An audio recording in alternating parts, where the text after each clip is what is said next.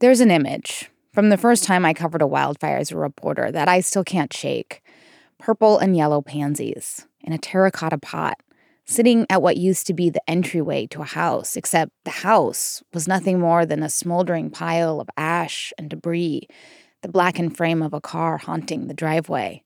Those flowers stick with me, how they had survived the wind and heat, how nothing would ever be the same. This is the front line of climate change right here. The Maui wildfire, now the deadliest wildfire to hit the U.S. in 100 years. Rivers are overflowing their banks, roads have been washed out. An ominous orange haze envelops the Statue of Liberty.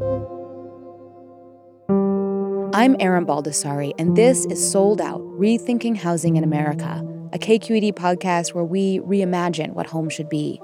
This season, we're partnering with the climate team at KQED to search for solutions as we all try to adapt to a hotter planet. But this is not a story of apocalypse. Like those tiny flowers that survived the fire, this is a story of resilience. I feel like all of this is helping us remember that we're like interconnected and that we can rely on each other. And the ways we can all come together to solve the biggest challenges threatening our homes. We have to, everywhere, make cities that are not reliant on fossil fuels.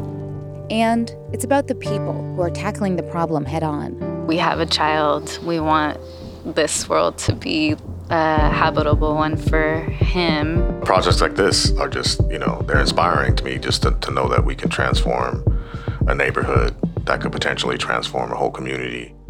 The first episode of Sold Out Season 3 drops October 16th. Follow us so you don't miss an episode.